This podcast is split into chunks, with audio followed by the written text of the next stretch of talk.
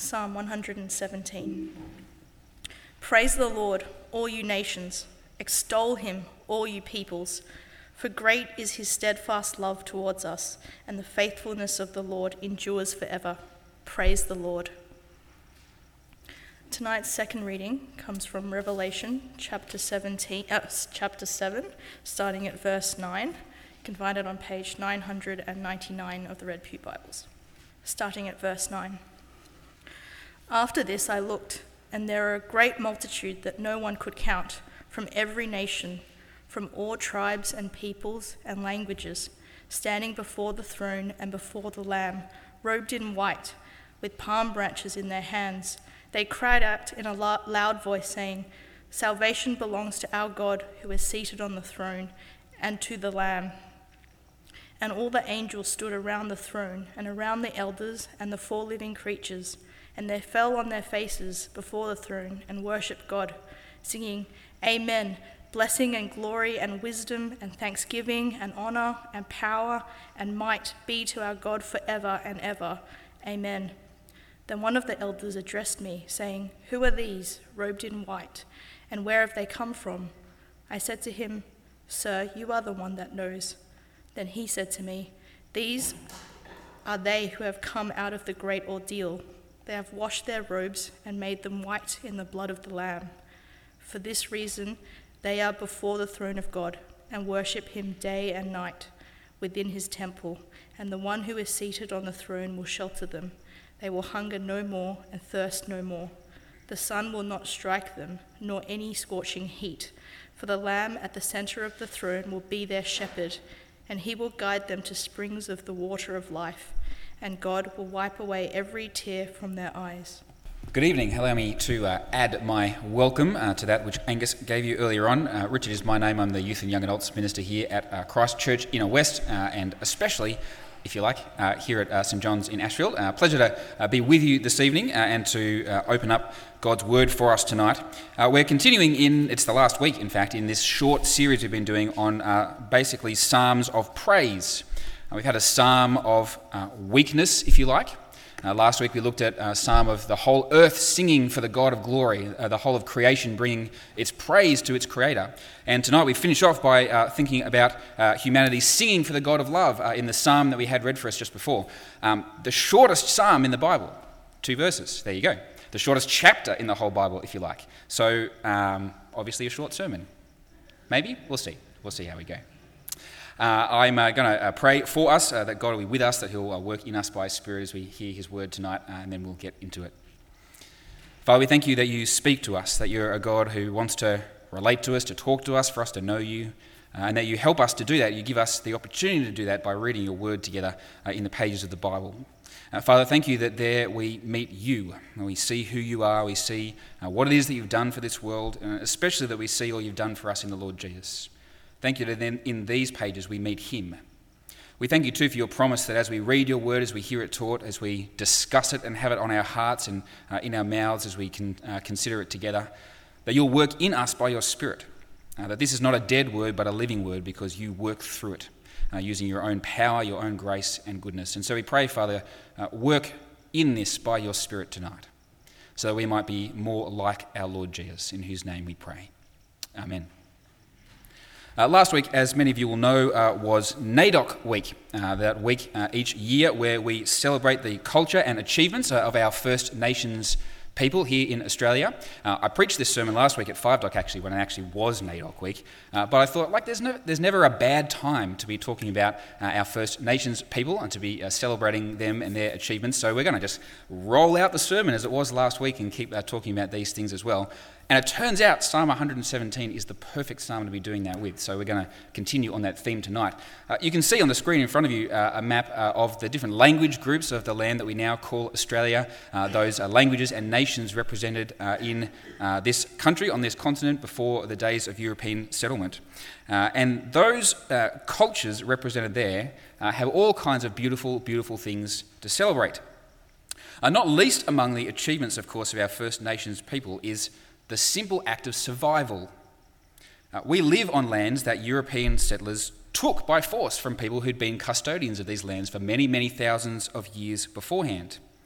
The shared history of our nation with our indigenous peoples uh, is one that includes dispossession, it includes murder and the separation of families, it includes woefully uneven distribution of the many, many resources and the huge wealth and prosperity of our nation. Uh, you see, Europeans arrived on these shores uh, in many ways, whether they would put it like this or not, convinced that uh, they were superior and entitled, that they were bringing civilization to an uncivilized place. Uh, they arrived, whether implicitly or explicitly, with the message that to become better humans meant to become more European. One of the things that Europeans brought with them, of course, was Christianity, was the gospel, the good news of the Lord Jesus. Uh, Christianity is woven into the tragic history of European settlement of these lands in a, a complex mix of both positive and negative ways. Uh, many First Nations peoples have heard the good news of the Lord Jesus and put their trust in Him. Uh, the last census uh, that we had uh, uh, puts that number at 55%. 55% of Aboriginal and Torres Strait Islander people uh, say that they are Christians. that's a remarkable figure, really, when you think about it. it's 3 or 4% higher than the rest of the population on average. And when you think that, actually, lots of those people, well meaning, good natured, I'm sure genuinely Christian people, who brought the gospel to these lands, to our First Nations people, thought actually that following Jesus also meant becoming more European.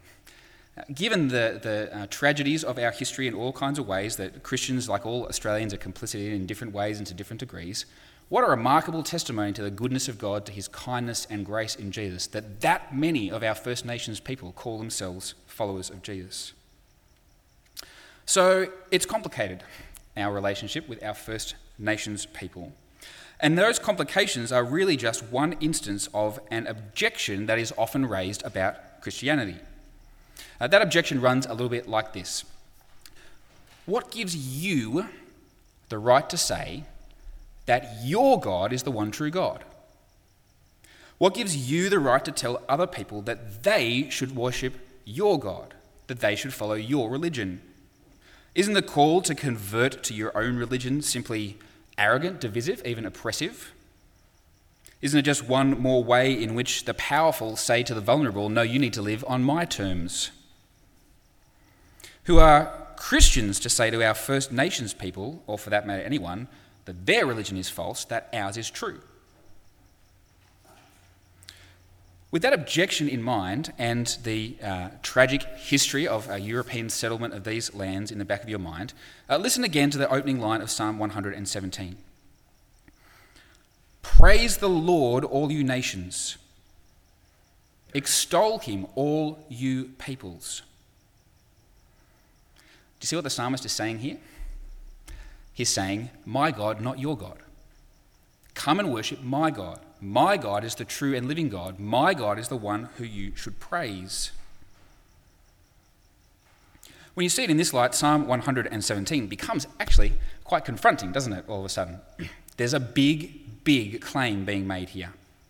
This tiny little psalm is far, far bigger than you might realize at first glance. It's almost, in one sense, like a kind of cute little mantra of a psalm, something you could memorize and say over again and again and again and just have in the back of your mind but it packs an enormous punch. Uh, at the risk of spoiling the ending, uh, this turns out to be a good thing, right? This invitation to praise, uh, the praise the God of Israel, to praise and worship and follow the Lord Jesus Christ, because in the end, it's an invitation to true and lasting peace. Uh, you see, this tiny little psalm, in its own simple way, packs in the very heart of the theology of the whole of the Bible. It packs into it the very beauty and centrality of the message of the gospel of the Lord Jesus Christ, the invitation held out to become one of His people, to give your life over to praising Him, to throw your lot in with Him. But to see just how wonderful an invitation that is, we first need to see just how scandalous it is. And so we're going to take some time to unpack this psalm under three headings. Uh, firstly, the scandal of praise. Uh, secondly, the reason for praise. And finally, the practice of praise. So let's dig in a little bit more on what is uh, so scandalous about this tiny, tiny little psalm. The psalmist says, Praise the Lord, all you nations. And the Lord in question is very straightforwardly Yahweh, the God of Israel. This isn't a call to worship deity in general, This is not a call to worship the idea of God, to become somehow just a little bit more spiritually attuned in your life. No, this is a call to worship this God. No other God, this God only. The one true and living God who's revealed himself through the history and experience of a specific people, the nation of Israel. Uh, this is a scandalous thing to claim, a scandalous call to make in uh, two different ways. Uh, firstly, it could just be a little bit embarrassing. Uh, I don't know if you, uh, you know, some scandals that you see politicians have are real, genuine, outrageous corruption, and you get really angry about it. Sometimes they just do things that are actually just a little bit embarrassing for them, and you kind of, you know, you feel a bit sorry for them at the same time. It could be that this is an embarrassing scandal like that. Uh, you see, Israel were not a great empire. They were constantly at risk and under pressure from the larger nations around them for basically all of their history. If you read the history of Israel in the Old Testament, what you see is nation after nation, superpower after superpower sweeping through Israel, and Israel going, Oh, I'm going to make an alliance with that person. Oh, and now with that person, now with that nation, to just try and keep it together and keep themselves safe. It's an incredibly anxious existence. And so it's entirely possible that the nations around them would hear a call like this, come and praise our God, and just kind of laugh. Really? Your God? What would I want to, what would I want to do, have to do with that God? I think it's probably a little bit like uh, this uh, scene from, uh, this is my favourite scene from any Marvel film at all ever, this like little 30 seconds. If you disagree with me, you are wrong, but we can talk about it later. I think probably what the other nations might say about Israel's call to praise their God is a little bit like this interaction between Loki and the Hulk.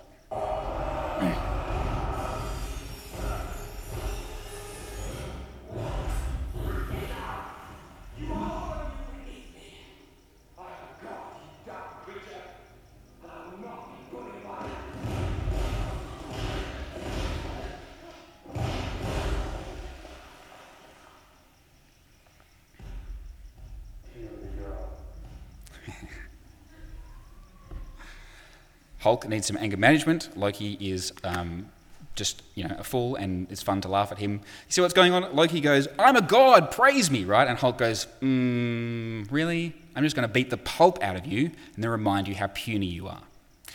I think possibly a lot of the nations around Israel, if they'd heard Israel singing this song, making this call to praise the nations, that's what they do. They turn around and go, Your puny God? Really? Yours?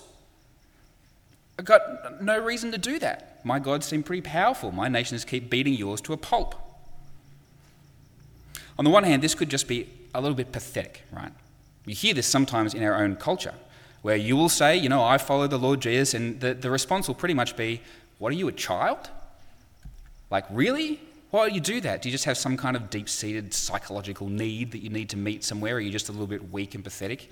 Who needs a God like that? It's just a little bit childish, a bit embarrassing. On the other hand, this could be seen as a straightforwardly violent scandal, as one of those really, really corrupt and unjust scandals that we like to get so angry about. You see, the nations are spoken of a lot in the Psalms, but usually not in a positive way. Usually, the nations are example, examples of rank ungodliness. They're evil people who are opposed to the one true and living God that Israel worships who are oppressors of Israel, of God's own people. Most of the references to the nations in the Psalms speak of them as enemies and call on God to destroy them. What then are we to make of the call in Psalm 117 to those same nations to come and worship Israel's God? Is this actually simply just a kind of colonial moment of saying, you know what, actually, we want to gain power over your nation, so you come and worship our God, and then you'll be living on our terms, and we'll have the, the power and control back? Is this simply a bigoted and oppressive dismissal of other people's beliefs, maybe just sheer arrogance? Uh, if uh, you uh, think about it and uh, think about the world we live in, uh, the scandalous nature of the call to praise Yahweh is still seen as deeply objectionable. And to claim that Jesus is Lord and that following Him is the only way to enter God's family, the only way to really and truly be the human being that God has made you to be, is either an embarrassingly childlike superstition or an outright offence, even a danger to the good order and, uh, and structure of society. Uh, you may have experienced this in your, in your workplace or on campus. Uh, that actually you talk about being a Christian or, or mention Christian things, and people turn around and go, How pathetic. Really? That's just dumb. Or they turn around and go, How dare you say that? How dare you say that your God is the one true and living God? How dare you make any kind of exclusive claim that this is the way to know uh, the, the, the real heart of reality? Uh, if you look around our media, you see both of these lines trotted out pretty frequently as well. Still deeply, deeply objectionable in these two different ways. It might even be the case that it's true in your home life, that you live in a household where actually to speak of the things of God, to claim Jesus as the Lord of the world, to say that you follow him, brings either uh, just kind of patronizing dismissal and sneering, or on the other hand, outright rejection. Often, when we're confronted with moments like this in the Old Testament, where you go, ah, just didn't you wish it was just a little bit more straightforward, a little bit nicer? We think, let's go to the New Testament. That'll help us out. Not so much, sadly, in this particular case at least. You see, the Psalms of ancient Israel are one thing, but the New Testament doesn't help us here either. Uh, in Acts chapter 4, the Apostle Peter, speaking about Jesus, uh, proclaims that there is salvation in no one else, for there's no other name under heaven given among mortals by which we must be saved. Now, Peter, of course, was just proclaiming what Jesus himself had already said I am the way, the truth, and the life. No one comes to the Father except through me. Now, these kinds of claims are often disparaged in our world as a quote unquote fundamentalism. Uh, it's an exclusive claim, a claim that no, this is the only way. And exclusive claims in our world are often seen as dangerous. Uh, Tim Keller helpfully responds to this line of argument. Tim Keller helpfully responds to pretty much every line of argument. Isn't it, isn't it good? It's useful. Uh, anyway, I think he's quite helpful on this. Uh, here's what he has to say uh, about this particular objection he says it's common to say that fundamentalism leads to violence.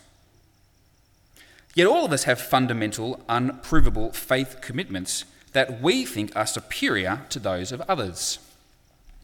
For example, skeptics believe that any exclusive claims to a superior knowledge of spiritual reality cannot be true. But this objection itself is a religious belief. It assumes that God is unknowable, or that God is loving but not wrathful, or that God is an impersonal force rather than a person who speaks in Scripture. All of these are unprovable faith assumptions. He concludes The real question then is which fundamentals will lead their believers to be the most loving and receptive to those with whom they differ? Which set of unavoidably exclusive beliefs will lead us to humble, peace loving behaviour? Uh, you see what he's getting at? He's saying that actually everyone has fundamental beliefs. Everyone has things that they think are true, that they base their life on in all kinds of ways. And so the question becomes which ones of those are going to work? Which ones of those will lead not to division, not to oppression, not to violence, but instead to peace and harmony the question, if you, uh, if you want to put it in the terms of our psalm tonight, is uh, on what basis can God's people claim that all people, all nations, should praise this God? Is there something in this scandalous call to praise that makes this religion, this object of praise, this God really and truly worthy of such a claim? In other words, what's the reason for the, the praise that the nations are being called to? And that's what we're going to turn our attention to now. Now, one of our culture's favourite uh, buzzwords at the moment is the word inclusion. You talked, heard about heard the word inclusion be thrown around from time to time? Uh, inclusion is a good word. It's a great word. It's a good thing, actually. Uh, to be included means to be acknowledged, to be accepted as you are, to find your place in a community of love and care. Inclusion isn't a bad word. Everyone wants to be included. Everyone needs to be included. It's part of being a human being is to find yourself in a place where you are loved and accepted for who you are amongst people whom you can contribute to and, be, and a community you can be a part of. The Bible is all for this. In fact, if you read the Old Testament law, there's all kinds of ways in which Israel were to, to uh, just make space in their life for people who didn't quite fit the categories of the day, to make space for people to be included who would very, very often be excluded from the life of a nation. Inclusion isn't a bad word, but don't you think it feels kind of strangely clinical? Don't you think that uh, inclusion just sounds a little bit like uh, a policy that a government, uh, corpora- a government department or a corporation might have? When I hear inclusion, I think of lists of strategies and indicators that a, a body of people might have uh, to say, this person has been included. We have ticked the boxes, inclusion has happened. That's what I think of when I hear that word. Uh, the Bible's really on for this, actually. The Bible, people, the Bible wants people to be loved. God wants people to be loved, to find their place, to be acknowledged and accepted and made a part of something. But the Bible has a better, a warmer, a deeper, a more comprehensive word for this. The Bible's word for it is love. And that's the reason that the psalmist here gives for his call to praise. Let's read Psalm 117 again. Praise the Lord, all you nations, extol him, all you peoples. Why? For great is his steadfast love toward us, and the faithfulness of the Lord endures forever. Praise the Lord. What makes this God worthy of praise? What makes it make sense to call everyone to praise this God? It's his love. The psalmist describes God's love as steadfast, that is, a love that can be trusted, a love that's consistent, a love that always does what it says it will do. And he tells us two other things about God's steadfast love. Uh, firstly, he says that God's steadfast love is great. I don't know about you, but the weather hasn't been so great lately. On the other hand, the uh, Cricket World Cup, that was a great game. That's not what we're talking about here. We use the word great all the time, right, just to mean that something was pretty cool. Now, the word actually being used here is a Hebrew word that's been translated uh, as great in our psalm. Uh, it's a military term, it means powerful, it means able to achieve. What we're being told here is that God's steadfast love isn't feeble, it isn't weak or limp, God doesn't just have nice, warm feelings when it talks about God's love in this psalm. Rather, he's someone who's able to put his love into practical action. His love is able to achieve great things for the people who he sets his love and affection on. This love is powerful. This love will change things. Secondly, we're told that God's steadfast love is uh, paired together, is uh, grouped with his faithfulness a faithfulness which the psalmist says endures forever. In other words, again, God's love is constant, it's unchanging, it's predictable, if you like. See this again and again in the, the story of Israel, see it again and again, I'm sure, in your own life if you've been a Christian for any length of time. The more you stuff up, the more you fail to go the direction God wants you to do, He's just always there. You can't get rid of the guy he keeps coming back again and saying, I still love you. I'm still on for you. I still want good things for you. God's love doesn't change like so much of the love in the world around us does. Uh, you know this, of course, in your own life. Uh, you know that the people who love you the most are also often the people who hurt you the most. The people who love you the most are the ones who can do the most damage, often in the simplest ways. The ones who, uh, when they leave, it hurts the most. The ones who, if they get angry with you, it cuts the deepest. At the same time, of course, you know that your own love for the people you love most in your own life is also paired with this, this inexplicable ability to do real harm and hurt. The people you love the most are the people you hurt the most so often. And often it has to do with, uh, with our changeability, doesn't it? That you can be one way on one day and then wake up the next day and just get up on the wrong side of the bed and do a real bad job of loving the people who you love the most. That God's faithfulness endures forever means that his steadfast love is not like that. Not even a little bit. He never gets out of, the, uh, out of bed on the wrong side and just decides not to really do a good job of loving today. No, God's love is steadfast, it's faithful, and his faithfulness endures forever. It's the same each and every day. All of that, of course, could still be pretty abstract and uninspiring, except that God's steadfast, faithful, unchanging love has an object. This isn't just some kind of you know, idea that love is a nice thing that's out there in the universe. No, this is a personal love, and it's directed to an object. It's directed, the psalmist says, to us. This is a love to be experienced by you and by me, by us as a community together, by each of us individually. Something real and tangible and deeply, deeply true. The us spoken about in this psalm, of course, first and foremost is Israel. This is a song of ancient Israel sung in their temples, sung in their worship. When, uh, the, the, when the psalm says that his steadfast love, the faithfulness of the Lord endures to us, first and foremost, what we're to hear is Israel. You see, this is the job that God had given to Israel.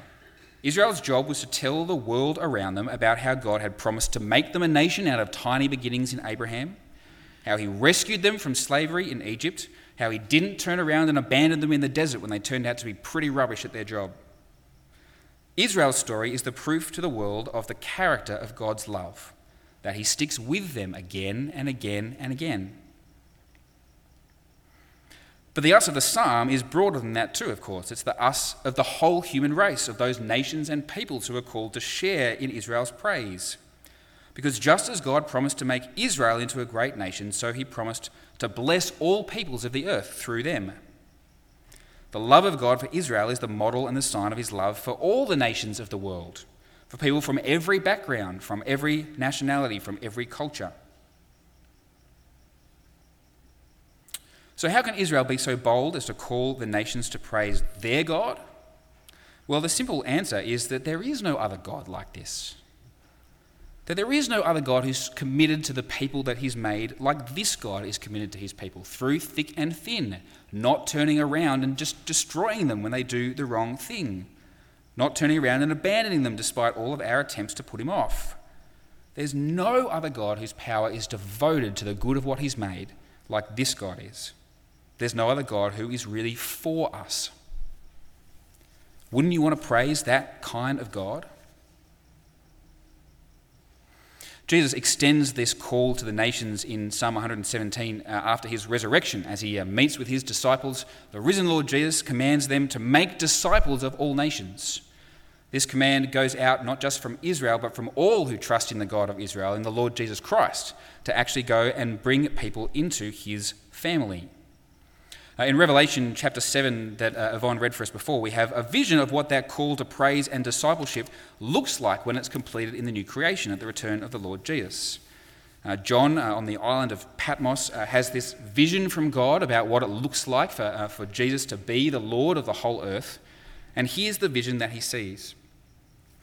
After this, I looked, and there was a great multitude that no one could count from every nation, from all tribes and peoples and languages, standing before the throne and before the Lamb, robed in white with palm branches in their hands. They cried out in a loud voice, saying, Salvation belongs to our God who's seated on the throne and to the Lamb. And all the angels stood around the throne and around the elders and the four living creatures, and they fell on their faces before the throne and worshipped God, singing, Amen, blessing and glory and wisdom and thanksgiving and honour and power and might be to our God forever and ever. Amen. Then one of the elders addressed me, saying, Who are these robed in white, and where have they come from? I said to him, Sir, you're the one who knows. And then he said to me, These are they who have come out of the great ordeal. They have washed their robes and made them white in the blood of the Lamb. And for this reason they're before the throne of God, and they worship him day and night within his temple. And the one who's seated on the throne will shelter them. They will hunger no more and thirst no more. The sun will not strike them, nor any scorching heat, for the Lamb at the center of the throne will be their shepherd, and he will guide them to springs of the water of life, and God will wipe away every tear from their eyes.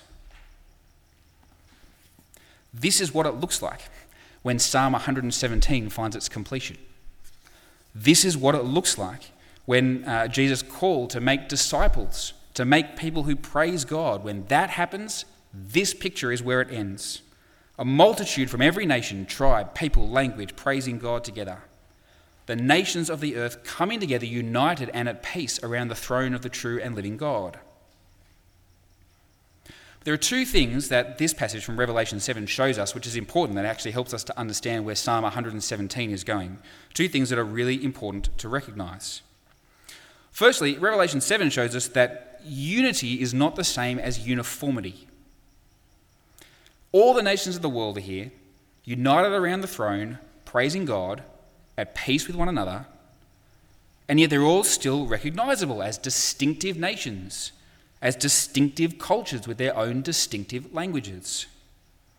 You see, what's happening here is not that all of a sudden all the differences between human beings are being flattened out so that everyone becomes the same, whether it's European or otherwise.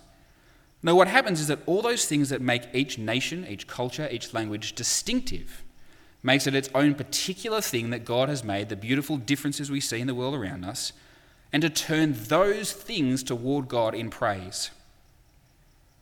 Unity is not the same as uniformity.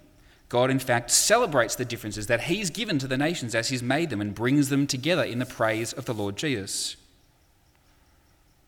So, the first thing to notice is that unity is not uniformity. The second is what it is that actually unites them. What unites them? What's the focus of their praise? What brings them together is the blood of the Lamb. Well, they've found all these different nations, in all of their particularity, with all of their different cultures and different languages, they've all found in this Lamb, the Lord Jesus Christ, in his blood, in his death for us on the cross, a love that is strong, a love that never fails, a love that accepts as well as transforming. If you want to know how great the steadfast love of God is, that's where you go to the blood of the Lamb, where he was powerful to save. A God who is so steadfast and faithful that he gave up even his own life so that others might come to know and praise him. As we noted earlier, the uh, First Nations of Australia are among those who've heard this call, who've joined in the praise of the Lamb. Those nations represented there in Revelation 7 include a whole bunch of our First Nations people. Uh, here's how one of them has represented that. Uh, this is an image by an Indigenous Christian artist. Her name is Glennie Naden. Uh, this uh, painting is called So Loved. It's based uh, not on Psalm 117 or Revelation 7, but on another verse that has a very similar message, a verse which uh, you all know and love, John 3:16, "For God so loved the world that he gave his one and only son, so that whoever believes in him shall not perish but have eternal life. Uh, you can see in the picture there uh, some little semicircles around the place. Uh, in lots of Indigenous art, uh, a semicircle like that represents a person. And as Glennie Naden describes uh, in the, the book I took this image from, uh, she describes her own painting. she was inspired reflecting on that verse about God's love for the whole world to paint people in all kinds of different colours. Because she knows that her own nation has heard the gospel, that all kinds of other nations represented amongst Australia have heard the gospel, that other First Nations have heard the gospel, and she wanted to represent that in painting. And so you see there as well what those different people are facing, right? They're all turned toward the cross of the Lord Jesus Christ and the God who sent him, represented uh, as the Trinity in that uh, figure right at the top there. This is what it looks like for Psalm 117, for that call to praise to go out for all people, no matter their backgrounds, no matter their culture, to come together and bring all of those things to the praise of the true and living God. One of the ways in which European settlement has done uh, enormous harm to our First Nations people has been through the destruction of languages. Now, there are all kinds of Indigenous languages that just aren't spoken anymore, that just don't exist anymore, that even native speakers, if there are any of them left, don't know how to speak anymore. It's a deep tragedy because, of course, language is one of the ways that we express ourselves most deeply. We, we need words, we think in words, we feel in words, we communicate in words. In God's kindness, one of the blessings of the gospel coming to this land has, on the other hand, been the preservation of Indigenous languages, especially through the work of missionaries in translating the Bible. Uh, missionaries went out to all parts of the country. Some of them did a pretty rubbish job of uh, caring for and uh, interacting with the Indigenous people they met. Some of them did a great job. It's a real mix of stories. But one thing that was pretty consistent was that missionaries wanted to translate the Bible into the languages that they encountered. So I want to read for you a story from a missionary who worked to translate the Bible into the Wubuy language of Arnhem Land uh, in the Northern Territory, working in the 1940s. It turns out that Wubuy is uh, one of the most grammatically complicated languages known to have ever existed in the world. So it took him a little while to work out how to do this. Uh, he enlisted uh, some Wubuy women who'd become Christians in the work together with him. Uh, uh they spoke English better than he spoke Wubuy, so uh, they, uh, she, he got them involved in this work. And he tells a story about when he'd finally finished translating a bunch of stories from Mark's Gospel and sat down around the campfire to read them. Uh, this is a story about uh, Wubuy speakers uh, hearing the, the Bible in their own language for the very first time. Uh, let me read you his recollections of that moment. At the campfire one night, listening intently, was Mardi, a powerful elder. After the second reading, he got up from the fire and left. No one knew why, but he'd set off to walk back to his own country 300 kilometres to the north. There, Mardi and other men made a little fleet of dug out canoes, and in them, Mardi brought 60 of his people back down the coast and up the Roper River. The journey took them two weeks, living on fish, turtles, and water lilies. So it was that one night, as I was reading some of the last chapters of Mark's Gospel by the campfire, that I glimpsed Mardi in the firelight. standing just behind the eager listeners. I held up my handwritten sheets of paper. Anam Balaman Anallahu, I said, the good story. You I, Mardi replied. Yes, it is true. Then 60 of his people emerged from the shadows to crowd around the fire. Mardi had brought them to hear the good news of Jesus Christ in their own language. God's Spirit felt close to us that evening. I read it and read it again, urged on by the listeners over and over long into the night. When at last my voice started to give out, they let me stop. Mardi came forward and asked to hold in his hands the sheets of paper I'd written on. I knew he could not read, but he wanted to touch them for himself. You why, he said again, it is true. He tried to speak, but I didn't understand. My Wubuy was not good enough for such deep thoughts. Mardi signaled to others to interpret for him, and through them he told me that he once used to think that Jesus was the God only of the white man, but that now he understood that Jesus was also the God of the black man. I asked him which stories had impressed him, what had convinced him that the life of Jesus was true. He looked down at the sheets of paper and looked up at me again, his eyes bright in the firelight. It's not the stories, he said, it's the words. Now I know that Jesus speaks Wubuy. See what's going on here? He realized that actually this God, who these white missionaries from Europe had been calling him to praise, really was his God. And how did he learn that? Because this God didn't come in and say, be more like this. This God spoke his own language. This God came to him and said, You know what? Wubuy isn't some kind of backward language that we should get rid of. No, it's a tool for praising the true and living God. He came and he turned Wubuy into an instrument of praise. You may have heard missionaries uh, and Bible translators speak about the concept of heart language. Have you heard this term before? A heart language is the language that you know best, that you know deepest, usually the language that you grew up speaking. It's the language you naturally think in, the language that you feel in, the language that you're most comfortable communicating in. So much of Bible translation is the work of trying to translate the scriptures into the heart language of a particular people so they can really know and understand it as deeply as possible. That's exactly what was going on for Wubuy speakers in the 1940s. They heard God speak to them about his love for them in Jesus in their own heart language. You see, what's going on in Psalm 117 as it calls on people to praise the, this Lord, all nations to praise this one God, it's getting at the, the, the heart of the gospel here that God speaks to you in your heart language. That all of those things that are particular about you, that make you you and not someone else, God speaks to you in those things, directly to those things because he wants those things for himself. He wants those things to be turned to his praise, which is what he made you for. So, all of your particular fears, all of your particular longings, even all of your particular sins, Jesus speaks to you in those things. The love that we see in Psalm 117 is a love of God, especially seen in Jesus, and it's big enough to embrace the whole of humanity. That includes every one of you and me as well. And into that, Jesus, into those particular fears, Jesus speaks safety. Into those particular longings, he speaks fulfillment. Into those particular sins, he speaks forgiveness. There are all kinds of ways in which we want to be included in something, that we want to be validated by the love of those around us, the love of them for us as we are, without any strings attached. That's what God holds out to us in Jesus. He speaks to you in your own heart language so that you might know that you belong with Him, that you can find yourself in Him. Jesus won't leave you as you are, but He wants to take you as you are. Just as He spoke to those people in Wubuy, so He speaks to you in your own heart.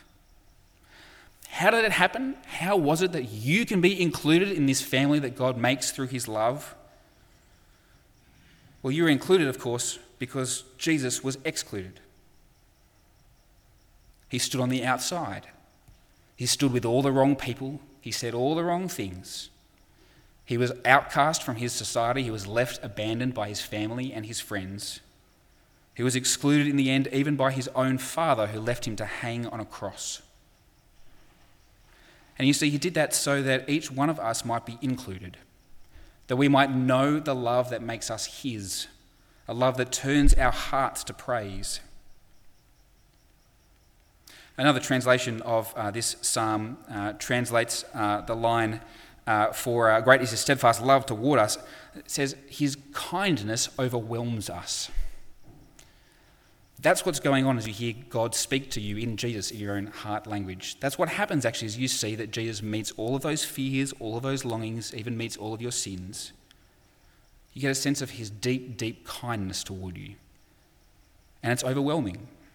And that's what turns a heart to praise. That's the kind of love that's on display here in Psalm 117. So, what are we going to do about that? How are we going to put that kind of love into practice? Well, there are just two things really that I want to say to you about practicing this. Um, firstly, uh, is the idea of welcome. The Apostle Paul quotes this psalm uh, in Romans 15. I'm going to read it for you in just a moment. Uh, it's a passage which uh, is the end of a long and uh, at times rather complicated argument explaining how it is that God came first to the nation of Israel, made them his special people, gave them his law, so that they might be a light to the nations so that the nations might see in Israel something about this God who loves the whole world and join them in their praise of him. Uh, Paul is speaking to uh, a bunch of uh, Christians, some of whom come from a Jewish background, some of whom come from uh, the other nations of the world, uh, and they're having a bit of trouble getting along with each other. In fact, in this particular instance in, in Romans, it's the, the, the non Jewish Christians who seem to really have it in for the Jewish Christians, who want to say, You guys are second rate because you're only Jews, but we really we came to this from outside. Paul wants to say, no, no, no, don't have a bar of that at all. And in his argument, as it comes to its conclusion, he quotes this psalm. Let me read for you from Romans 15, uh, starting at verse 7. Welcome one another, therefore, just as Christ has welcomed you for the glory of God. For I tell you that Christ has become a servant of the circumcised, that is, of Israel, on behalf of the truth of God, in order that he might confirm the promises given to the patriarchs and in order that the nations might glorify God for his mercy. As it's written, Therefore I will confess you among the nations and sing praises to your name. And again he says, Rejoice, O nations, with his people. And again, praise the Lord, all you nations, and let all the peoples praise him. You see, if this, if this is true, if the steadfast love of the Lord really is big enough that actually it's worth calling other nations to join in his praise, then you need to be a person of welcome. Someone who says to people around you, no matter what their background, no matter what their personality, no matter what their likes and dislikes, that you're welcome with me in this family. Uh, right here in this uh, very room, the same people who you sit with here week in, week out, who you meet with in your fellowship groups, who you hang out at the pub and in cafes with, you've got to make space for these people. You've got to make room in your lives to love them. That's what it looks like to be someone who sings this psalm who lives out this praise of the true and living God shown most deeply to us in Jesus. It may be, I'm just saying, it might be that there are people even in this very room who you don't like very much. Possible. You've got to welcome them, right? They might be different to you for all kinds of reasons. You might dislike them for all kinds of reasons. You might just not click, whatever it is. But this call to all nations, to all peoples, has gone out to them just as it's gone out to you. And so you need to be someone who welcomes. It's great that uh, in our uh, congregation um, there, there are multiple nations represented. I mean, we're, we're fairly Anglo, but we do have uh, other nations represented here too, which is a really, really wonderful thing. Not only that, of course, there are different backgrounds, different professions, uh, different social statuses, different personalities, all kinds of ways in which we're different to one another. We all want to find inclusion. Here's how it happens in the love of God through Jesus. And one of the ways that that's lived out most profoundly, most deeply, and I know for a lot of you, you feel it very, very deeply here in our community, this is where it happens, right? As people who know together the love of God, who sing his praises together and so welcome one another, make space for one another. This is also going to mean, uh, I think, uh, that we should be people who are really, really good at welcoming our First Nations people. If there's anyone in the world who should be good at saying, You guys, we love you and we're on for you and we celebrate your difference and we want to be as one with you. It should be us, right? If the gospel can bring Jews and Gentiles together, then surely the gospel can be the power that we need to bring reconciliation to a broken land like ours.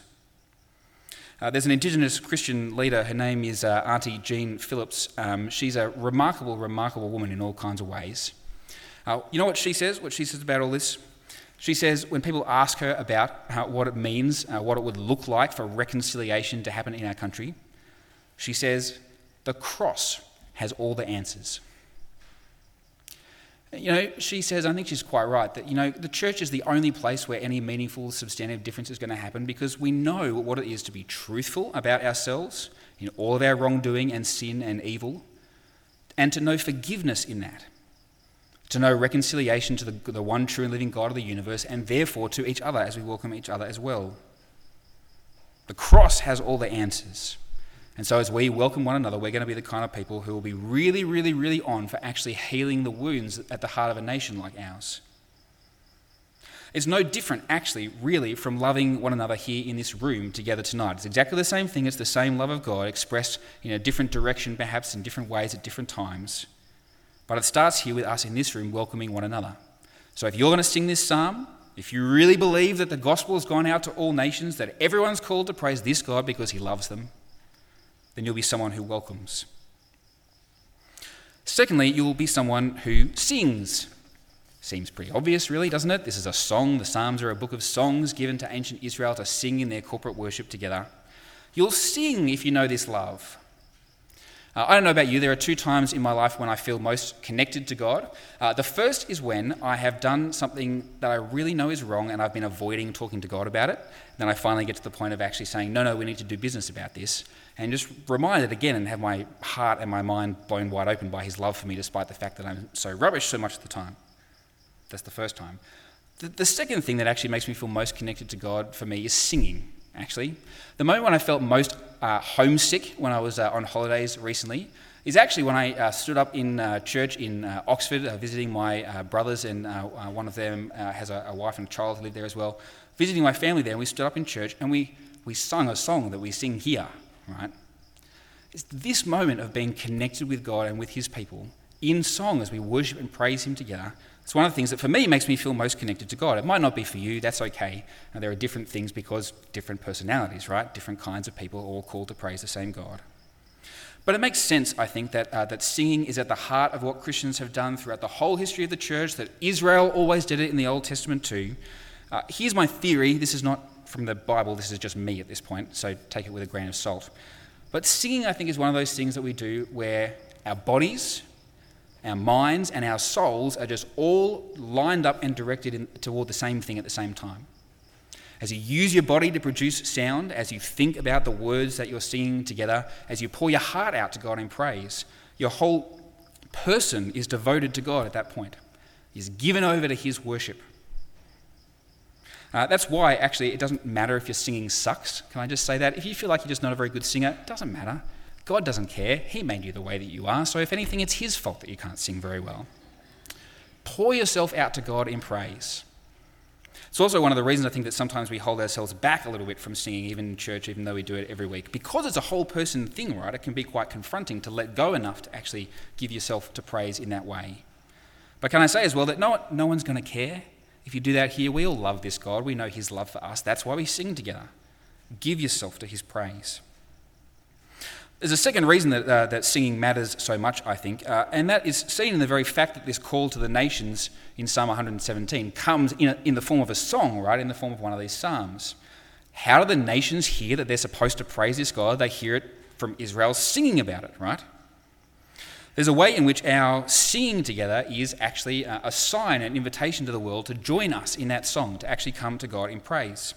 Uh, John Dickson, uh, author, uh, theologian, writer, all round nice guy, uh, has a great book, the best book I think that has ever been written about um, mission and evangelism. Uh, it's called The Best Kept Secret of Christian Mission, which is a stupid name by an American publisher. It used to be called Promoting the Gospel, and that was better. Anyway, rant aside.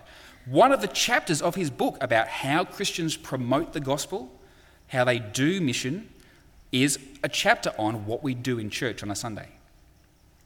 Uh, here's what he says. He says, through public praise, we announce God's mercy and power to those who overhear us, who have not yet been called out of darkness into his wonderful light. He continues our songs, our creeds, our prayers, our sermons, our testimonies, perhaps even the weekly notices. Maybe. Are all announcements of the wonders of God. As such, they not only inspire the regulars, they can also help visitors realize what believing in Christ is all about. See what he's getting at? If someone walks into this room and just sees that these people are so overwhelmed by God's kindness, see that the, these people are so overwhelmed by the depths of his love for them in Jesus that they would give themselves over like this to expressing themselves like this, that says something really profound about the kind of love that we've experienced in him. And so sing, sing your little hearts out, every one of you, and give praises to God. Last thing before I uh, get down. Uh, you've heard uh, it said from time to time, I'm sure, that uh, memorizing parts of the Bible is really good. It's true, it is really good. It's also really hard. Uh, I'm not very good at it. Most of you probably aren't either. But uh, here's the great thing about Psalm 117 it's only two verses long. I reckon you could memorize this, you know. I reckon you could very, very easily this week memorize this psalm. This is a great one to memorize, I reckon, because as I said right up the, up the top of the sermon tonight, the whole heart of the gospel that the Bible uh, preaches that God has given us in Jesus is right here. That everyone is called to praise this God because he loves them. So think about memorizing this as a one uh, application, if you like, uh, of hearing it uh, read and preached tonight. Uh, because this, right, if you keep remembering again and again, if you have this as a little mantra in the back of your mind, if you say and pray and sing this to yourself, it's this reminder of God's love that's going to sustain you against the objections of the world in whatever form they take. They'll remind you that no, this isn't childish and stupid, this is powerful. This isn't actually offensive and objectionable, this is a beautiful imitation. It's singing this little psalm that's going to sustain you against whatever temptations the world throws at you. To go, sure, there are all kinds of things that the world offers, but nothing like this love.